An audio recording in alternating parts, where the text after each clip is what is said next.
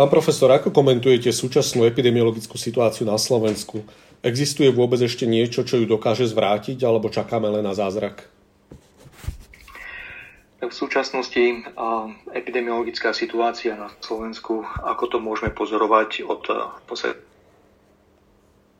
polovičkej decembra sa kontinuálne zhoršuje. Zhoršoval sa najskôr v jednotlivých regiónoch a okresoch, potom vlastne celoslovenský. A teraz vidíme, že niektoré tie okresy e, sú viac exponované e, s prírastkami nových prípadov, takisto aj zaťažením Celý tento stav teda hovorí o tom, že situácia na Slovensku stabilná istotne nie je. Patríme ku jedným z najhorších krajín e, v rámci Európy a môžeme povedať, že v súčasnosti sa nevymýkame ani nejakému celosvetovému zlému priemeru v počte denných prírastkov pozitívnych testov, ale aj čo sa týka stúpania chorobnosti a umrtnosti na COVID-19. Istotne je tam za tým viacero faktorov, ktoré sa skrývajú za týmto stavom. Tie faktory by sme mohli rozdeliť do takých viacerých kategórií. Prvá kategória je samotné dodržiavanie protiepidemických opatrení a takisto aj participácia nás ako jednotlivcov na tomto dodržiavaní.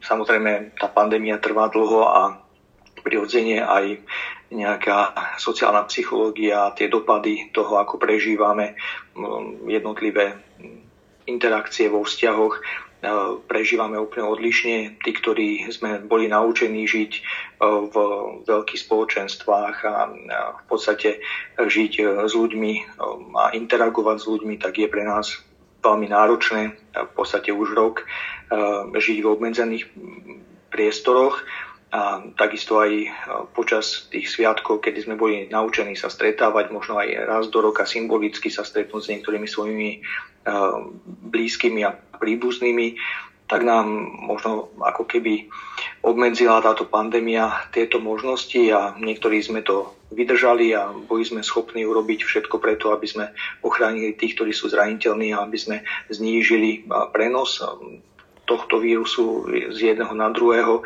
ale vieme, že teda žije medzi nami veľa ľudí, ktorí si povedali, veď iba na chvíľočku, veď iba niečo a práve toto iba na chvíľočku a iba niečo nás dostalo do tejto situácie. Žiaľ, treba si uvedomiť, že táto situácia nie je ešte stále na vrchole a tie dopady aj sviatkov a hlavne teda Silvestra a novoročných oslav budeme vidieť až o niekoľko dní.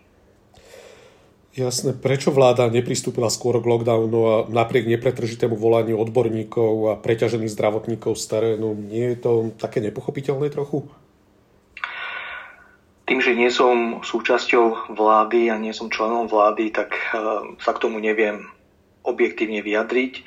Z, zo svojho súkromného uh, pohľadu by som mohol možno povedať, že istotne vnímam že tie rozhodnutia na úrovni vlády nie sú jednoduché, lebo ja ako lekár no, alebo pedagóg alebo kdokoľvek iný ako obyčajný občan sa pozerám na niektoré súvislosti možno z nejakého uhla pohľadu a ako lekár istotne vnímam tie opatrenia, ktoré by mohli byť prísnejšie, ktoré by mohli byť kontrolované, ktoré by mohli byť nejakým spôsobom nadizajnované, eh, istotne veľmi svojsky. Avšak vláda musí zohľadňovať mnohé iné atribúty, ktoré možno nevidím a nemôžem, nemôžem ich hodnotiť ako objektívny pozorovateľ. V tomto kontexte samozrejme ako exekutívny orgán vláda má právo rozhodnúť e, inak ako jej radia poradcovia alebo poradné e, skupiny, napríklad konzilium odborníkov a v tomto kontexte samozrejme preberá aj určitú dávku zodpovednosti za takéto prijaté opatrenia. Možno sa dali urobiť niektoré prehodnotenia trošku skôr, keď sa videlo po pár dňoch, že ľudia vo veľkom nedodržiavajú opatrenia cez Vianočné sviatky a že niektoré veci sa obchádzajú tak sa mohlo možno vyhodnotiť toto a pristúpiť k niektorým opatreniam včasnejšie.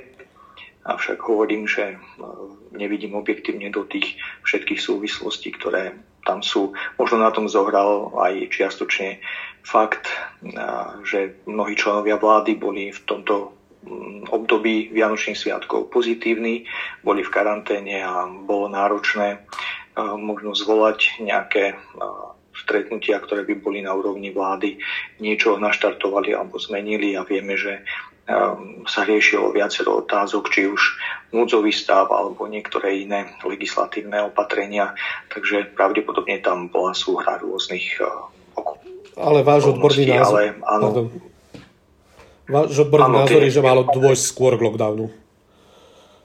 Istotne áno, a poviem to tak, že 11.12. zasedala pandemická komisia, kde už na túto pandemickú komisiu sme predlúžili ako konsilium odborníkov návrh na to, aby sa urobil lockdown, aby sa významne sprísnili opatrenia, aby sa išlo podľa COVID automatu, to znamená jasne definovaných pravidiel, kde sme už mali v tom čase byť v čiernej zóne. A teda vtedy sme už žiadali o to, aby sa tieto opatrenia sprísnili významne. Kedy podľa vás nastane pík druhej vlny a kedy sa už konečne prejaví lockdown a počty pozitívne testovaných, hospitalizovaných a mŕtvych začnú klesať? Čo sa týka toho píku druhej vlny, tak e, ako som už spomínal, toto je dobiehajúci trend. Nevieme s určitosťou predikovať, že či e, sa nám podarí možno takými regionálnymi opatreniami, ako sa teraz v Nitre zvažuje v Košiciach, teda pretestovať istú skupinu populácie, nie celú populáciu, ale teda definované skupiny a v kombinácii s miestnym lockdownom, či sa nám podarí dostať tú krivku dolu alebo ju zastabilizovať a, a či nám naopak e, nevybehnú ďalšie okresy, kde ľudia budú vnímať možno podvedome, že sú na tom lepšie a budú si e, chcieť dovoliť viacej voľnosti a viacej mobility. A preto hovoriť o nejakom definitívnom píku tejto vlny je asi ešte predčasné, ale samozrejme tá situácia, ktorá, ku ktorej smerujeme a ktorá sa ešte bude pár dní zhoršovať, tak predpokladám, že polovička januára bude pravdepodobne tým zlomovým bodom, ak by sa nám podarilo všetkým spoločne sa zomknúť a urobiť niečo preto, aby sa zastabilizovala táto situácia. Prečo je podľa vás najhoršia situácia práve v Nitre, ktorú ste spomínali? Ehm, vidíme, v, dá sa povedať, že vidíme v miestnej nemocnici už talianské Bergamo? Nitra uh, svojou aj polohou, ale aj tým, um, aké má okolo seba uh, firmy a podniky, ktoré zamestnávajú napríklad ľudí, ktorí sú ekonomickí migranti, napríklad zo Srbska a podobne, predstavuje istú špecifickú lokalitu. A jedna vec je, že na tom samozrejme participujú aj domorodí obyvateľia a teda obyvateľia kraja Nitra s tým, že pravdepodobne tu tiež bolo nedodržiavanie opatrení, ale takisto aj táto migrácia počas Vianočných sviatkov mohla spôsobiť e, zvýšený prísun ľudí, ktorí ktorí mohli byť rizikoví a boli pravdepodobne rizikoví podľa toho, aké sú pozorovania kolegov z okolia Nitry a teda aj regionálneho úradu verejného zdravotníctva. A tým, že je tam vysoká aglomerácia týchto pristahovalcov, je pravdepodobné, že sa na tom podpísala aj táto situácia, čo sa týka komunitného šírenia vírusu.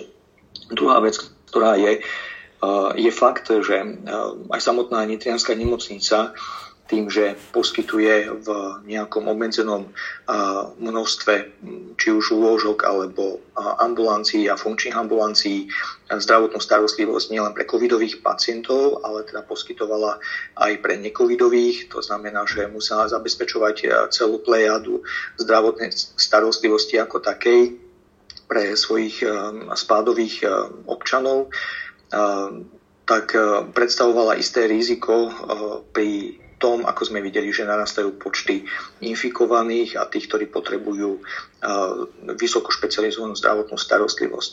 Pri tom, ako sa v nemocnici aj v Nitre začali šíriť tzv. nozokomiálne infekcie, teda v zdravotníckom zariadení získané covidové infekcie medzi zdravotníckým personálom a vieme, že to bolo aj z prepracovania, aj z rôznych iných dôvodov, tak toto hovorilo už o tom, že tá situácia môže byť ťažko zvládnutelná Plus do toho prišli Vianočné sviatky a vieme, že no, tie prinášajú aj so Silvestrom s koncom roka isté špecifické potreby.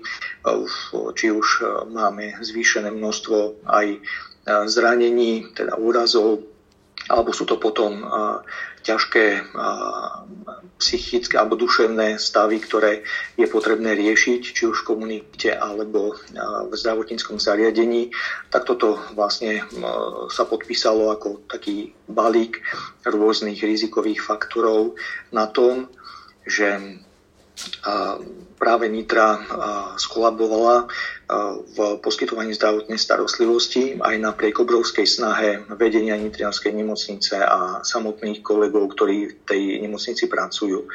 Musíme aj povedať, že mnohí aj zdravotníckí pracovníci boli a sú už vyčerpaní a teda aj dodržiavanie tých základných opatrení niekedy počas napríklad 24 alebo dlhšej pracovnej doby, ktorú e, sú postavení do služby, je náročné a vieme, že stačí niekedy malé pochybenie, aby sa infikovali a samozrejme, keď ten organizmus je oslabený, tak vyvinú aj príznaky. E, keby nevyvinuli príznaky, môžu ďalej pracovať e, na základe výnimky hlavného hygienika, ktorá je uvedená v príslušnej vyhláške ale vieme, že mm, takýto organizmus je tiež náchylný na vyvinutie príznakov, prípadne komplikácií alebo dlhodobejšiu rekonvalescenciu. Toto všetko sa tak jednotne podpísalo pravdepodobne na tom, že podobne ako sme to videli v Trenčine, tak aj v Nitre sa tá situácia vyhrotila do tejto miery.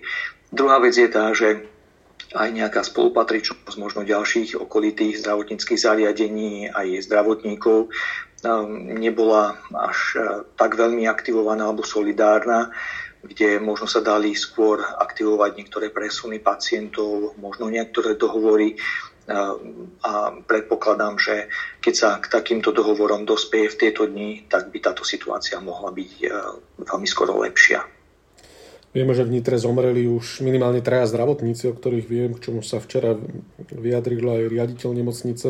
Bude štát odškodňovať rodiny zdravotníkov, ktorí sa nakazili covidom počas výkonu svojho povolania alebo dokonca zomreli a bude štát odškodňovať týchto ľudí? No a teraz mi nie je známe, že by sa niekto touto problematikou zaoberal. To, čo viem, tak Viem, že v zdravotnom, zdravotníckom výbore bol návrh na to, aby tí, ktorí sa nakazia týmto ochorením počas výkonu práce, aby dostali tzv. 100% PN. Toto sa podarilo presadiť. Ja viem, že toto funguje, ale odškodnenie pri tom, keď zdravotník zomrie v súvislosti s výkonom svojho povolania, nemám vedomosť, že by bol nejak riešený tento problém. Samozrejme je to adekvátne a malo by to byť eh, primerane oslovené. Mm-hmm. Myslíte si, že ľudia sa pri nepretržitých správach o kritickej situácii zlakli a konečne začínajú dodržiavať opatrenia? Alebo, alebo do veľkej miery ignorujú tieto opatrenia, o čom trošku svedčia možno aj plné svahy sánkárov a lyžiarov, ktoré sme ešte donedávna videli rôznych strediskách. Aký je váš názor na to? Táto problematika je veľmi komplexná. Môžeme sa na to pozrieť z rôznej optiky, pozrieť sa na to optikou medicínskou a epidemiologickou a tam musím s vami absolútne súhlasiť že táto situácia je nepostačujúca, a nie, nie je dobre e, manažovaná a takisto aj dodržiavanie z pohľadu nás ako jednotlivcov e, a občanov tejto republiky nie je, nie je adekvátne. E, rozumiem tomu na druhej.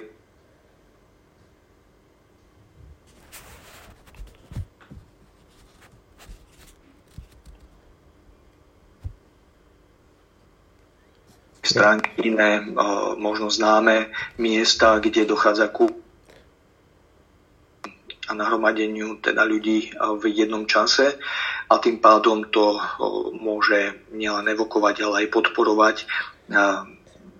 zníženie toho sociálneho odstupu a zvýšenie možnosti rizika prenosu ochorenia, keďže vieme, že aj u detí je náročnejšie tú, to rúško alebo ochranu dodržiavať, keďže nerozumejú celkom tomu, pre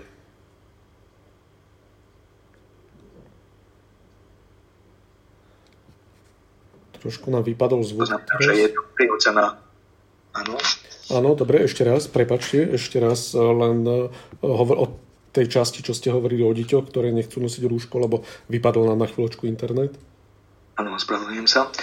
Um, čo sa týka teda rodičov, ktorí um, dôvodia tým, že nemajú kde ísť so svojimi deťmi a je problematické udržať doma, či už teda v nejakom paneláku alebo v rodinnom dome a sú naučení chodiť do prírody, tak mnohí vyhľadávajú so svojimi deťmi na také miesta, ktoré sú vysoko navštevované alebo boli naučené naučené tieto rodiny na tieto miesta chodiť a nezohľadňujú to, že sa tu v jednom čase zhromaždí väčšie množstvo ľudí a keďže je tu aj väčšie množstvo detí, ktoré majú prirodzene bariéru a neboli naučené na to nosiť aj vo vonkajšom prostredí e, rúško a dodržiavať nejaké odstupy a prirodzene deti sú sociálne a kontaktné, tak sa hrajú s ďalšími deťmi a prichádza tu k zvýšenému riziku aj touto cestou ku prenosu um, ochorení. A hlavne keď vieme, že máme na Slovensku potvrdený vo viacerých regiónoch uh, už aj variant rýchlo šíriaceho sa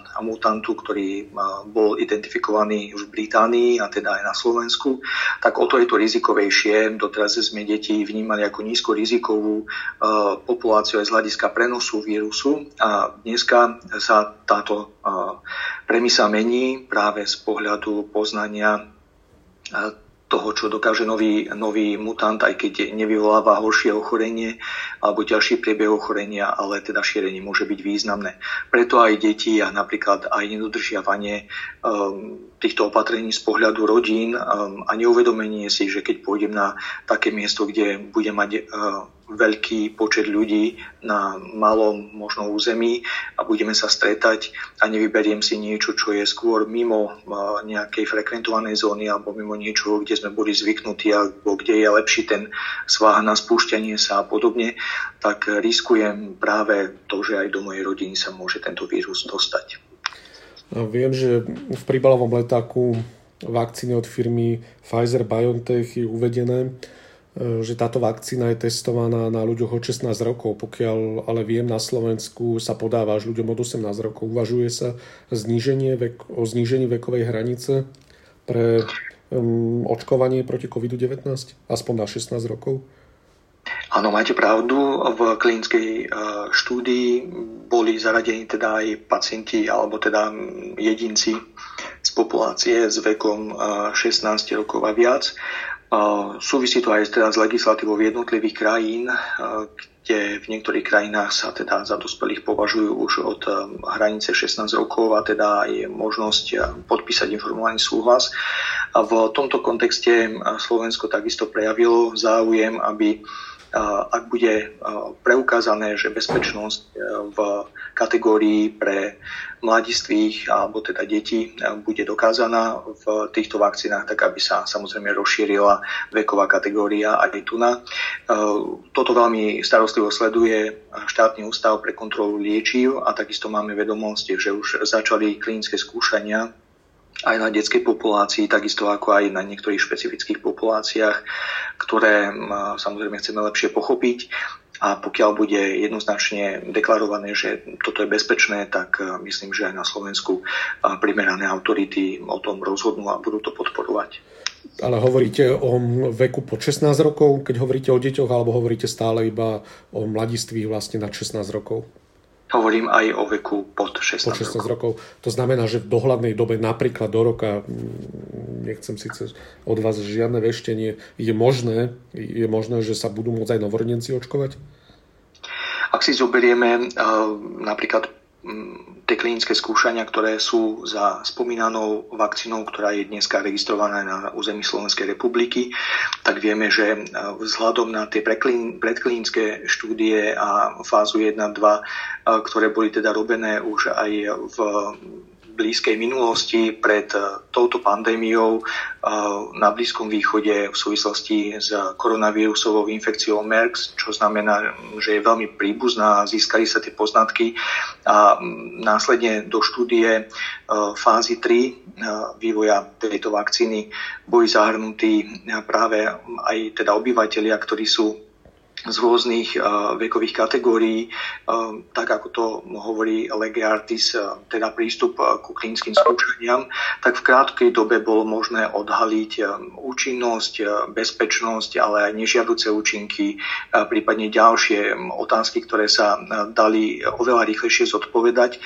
Preto vnímam, že aj na detskej populácii uh, práve preto, lebo tá kontrolná skupina versus skupina, ktorá u ktorej sa porovnáva, či vyvinie alebo nevyvinie príznaky po zaočkovaní, vzhľadom na stále vysoké percento infikovaných a takisto aj symptomatických pacientov v celej populácii v rôznych teda štátoch, národoch, je, je práve tá skupina, ktorá je potrebná, aby bola vyhodnotiteľná, tak práve toto, tento fakt, táto situácia nám umožňuje pravdepodobne aj skôr dospieť k záveru, že či to môže byť bezpečné, či to môže byť použiteľné viditeľné, či to môže mať nejaké nežiaduce účinky, hlavne na tie skôršie, tie, ktoré sa dajú odhadovať aj na populácii u deťoch a práve toto by mohlo priniesť aj odpoveď na to, či vieme očkovať eventuálne aj novorodencov, čo si však nemyslíme, že asi bude pravdepodobne ten, ten prípad, lebo vieme, že novorodenci pri tomto víruse majú najmenšie problémy, iba málo z nich, naozaj veľmi nízke percento ochorie a je symptomatické.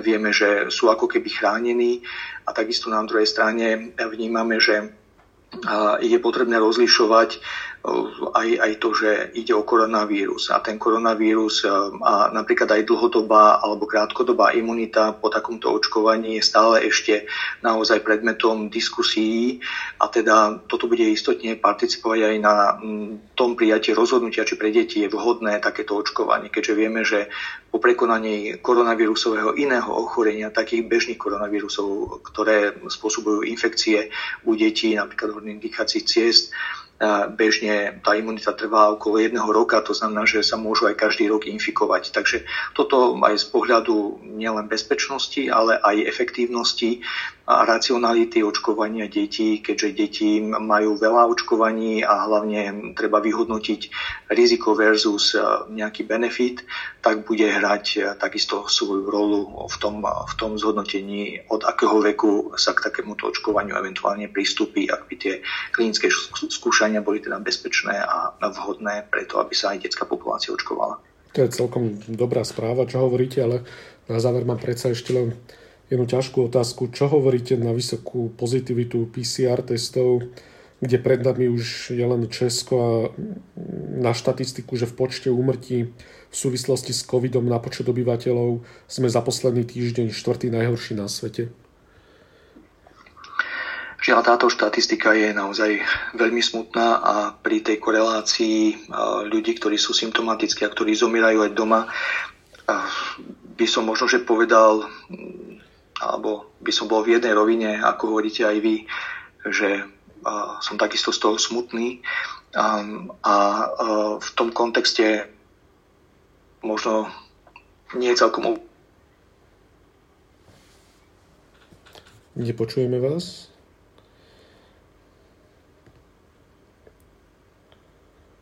Asi sa prerušilo na chvíľočku spojenie.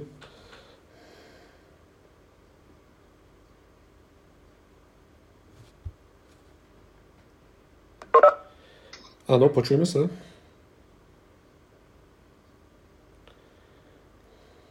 Halo, počujeme sa? Áno, áno, už sa počujeme. Tak ano, ešte raz, to je v poriadku, asi je to výpadok internetu, tak ešte raz, keby ste mohli s odpovedou na túto otázku, čo hovoríte na vysokú pozitivitu PCR testov a na túto smutnú štatistiku?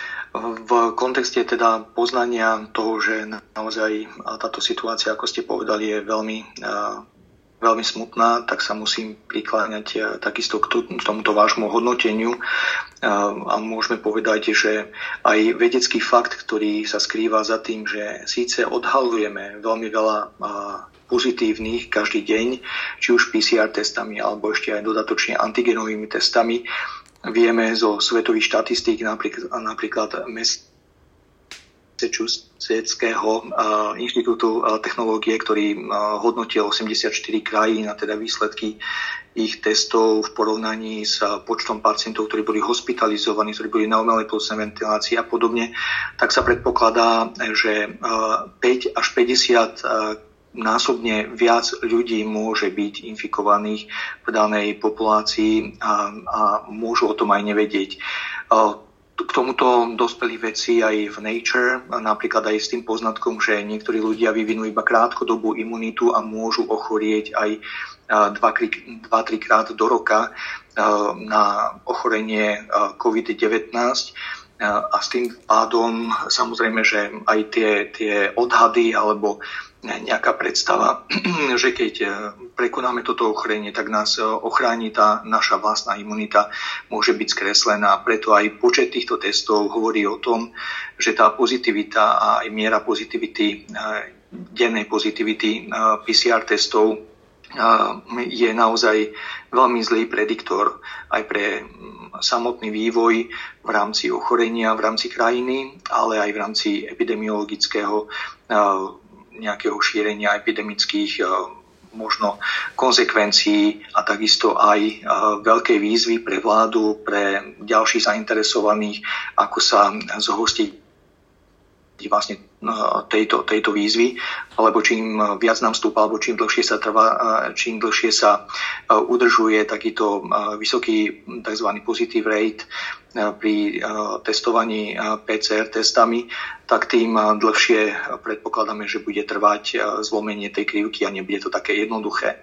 Takže myslieť si najmne, že napríklad koncom lockdownu budeme mať e, situáciu pod kontrolou, e, teda toho plánovaného lockdownu do 24. januára, je pravdepodobne naozaj e, vysoko rozprávkové a osobne si myslím, že nás to prenesie ešte oveľa, oveľa dlhším obdobím, kým sa nám podarí zastabilizovať túto krivku. My môžeme povedať, že koncom pandémie bude až úspešné zaočkovanie väčšiny populácie? Um, tak pre um, nejaký taký uh, epidemiologický koncový bod pandémie je potrebné zhodnotiť možno dva prístupy. Prvý prístup, o ktorom sme sa rozprávali, a to je uh, ako keby uh, prechod ku normálnemu stavu fungovania um, obyvateľov príslušnej krajiny alebo regiónu s tým, že Takisto tie sociálne aspekty, napríklad dodržiavanie odporúčaní, nosenie rúšok, e, dezinfekcia rúk a takisto aj sociálny odstup. E, a takisto percento ľudí, ktorí toto dodržiavajú veľmi svedomito, nie že nosia rúško pod nosom a podobne, lebo to samozrejme nemá žiaden efekt, alebo teda minimálny efekt tak toto participuje na tom, ako vieme znížiť prenos, teda tú transmisiu toho ochorenia. Ďalšia vec je mm, aj zdravotný systém, jeho kapacita, špecialisti, takisto aj zníženie umrtnosti, to znamená, že dostane pod kontrolu tých klinických stavov, ktoré potrebujú zdravotnú starostlivosť vysoko špecializovanú ale na druhej strane to, čo je takým druhým e, koncom alebo druhým bodom pre koniec pandémie je presne to, čo ste povedali, je teda spoločná imunita. Tá kolektívna imunita e, mnohí to chápali tak, že čím viac ľudí sa premorí a teda nainfikuje a prekoná uh, toto ochorenie, tak uh, týmto bude väčšia výhra a skoršia výhra. Dnes už vieme práve preto, čo sme si povedali uh, pred, pred chvíľkou, že mnohí ľudia môžu aj po prekonaní ochorenia o pár mesiacov byť vysokorizikoví alebo teda získať toto ochorenie znova, vyvinúť ho znova a ten priebeh môže byť napríklad aj horší. Nikde nie je napísané, že po prekonaní prvej fázy alebo prvého ochorenia to ďalšie bude jednoduchšie.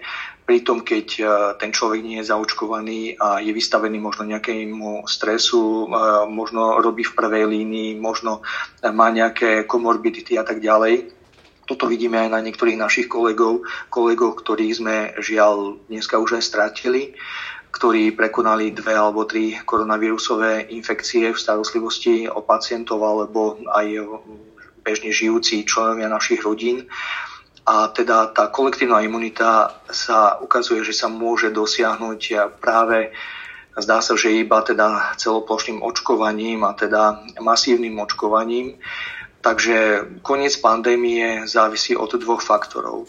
Prvé je vývoj diagnostík, terapeutík, eh, cieľené testovanie, pravidelné testovanie, eh, takisto teda dodržiavanie tých eh, sociálnych alebo opatrení, ktoré sú v rámci sociálnych kontaktov nevyhnutné. To je tá komunitná úroveň a individuálna a druhá tá spoločenská a na úrovni teda štátu a nejakého toho regiónu je naozaj získanie tej komunitnej imunity očkovaním tak skoro ako bude možné preočkovať ľudí a práve preto si myslíme, že tá očkovacia stratégia, očkovacia kampaň je absolútne nevyhnutná v súčasnosti a, a mala by byť na prvých priečkách pozornosti aj verejnosti, aj médií, aj teda odborníkov.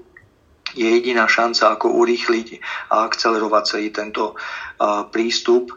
Práve preto je potrebné sa rozprávať a vysvetľovať ľuďom, prečo toto očkovanie je bezpečné, prečo je vhodné, prečo a kto by mal byť zaočkovaný a takisto aj zvoliť správnu stratégiu, lebo máme dve. Prvá je zaočkovať ľudí v tej komunite, ktorí sú najrizikovejší, to znamená tých, ktorí majú najviac ochorení, sú starí a vulnerabilní, zraniteľní a potom tých, ktorí sú v tých prvých líniách a takto vieme podporiť ten druhý koncový bod v rámci prechodu ku normálnemu stavu alebo potom sa orientovať na špecifické skupiny a ísť eh, v nejakých, eh, nejakých skupinách eh, zadefinovaných klástrov, kde teda tí vulnerabilní budú priebežne, priebežne zaočkovaní a teda dá sa mm, predpokladať, že by pri akcelerovaní tohto stavu by sme mohli dosiahnuť tú kolektívnu imunitu aj niekedy v druhom, treťom štvrť roku tohto roka. Ale samozrejme všetko toto závisí od ľudských zdrojov, od materiálnych zdrojov, od toho, ako sa ľudia rozhodnú dať očkovať nielen pod vplyvom nejakých emócií a strachu z úmrtia, ale aj pod vplyvom zobratia zodpovednosti za to, že každý jeden nezaočkovaný predstavuje pretrvávanie rizika toho, že tí ďalší okolo mňa nebudú mať dostatočnú imunitu a nebudú mať dostatočne trvajúcu imunitu. Tu si musíme ešte uvedomiť, že ten koniec tej pandémie súvisí aj s tým, čo ešte nemáme teda odpoveď finálnu a čo ešte chvíľku potrvá a to je rozpoznanie toho, ako dlho bude pretrvávať tá imunita po očkovaní. Dneska vieme, že po prekonaní prirodzenej infekcie trvá môže trvať teda krátko, u mnohých ľudí trvá veľmi krátko.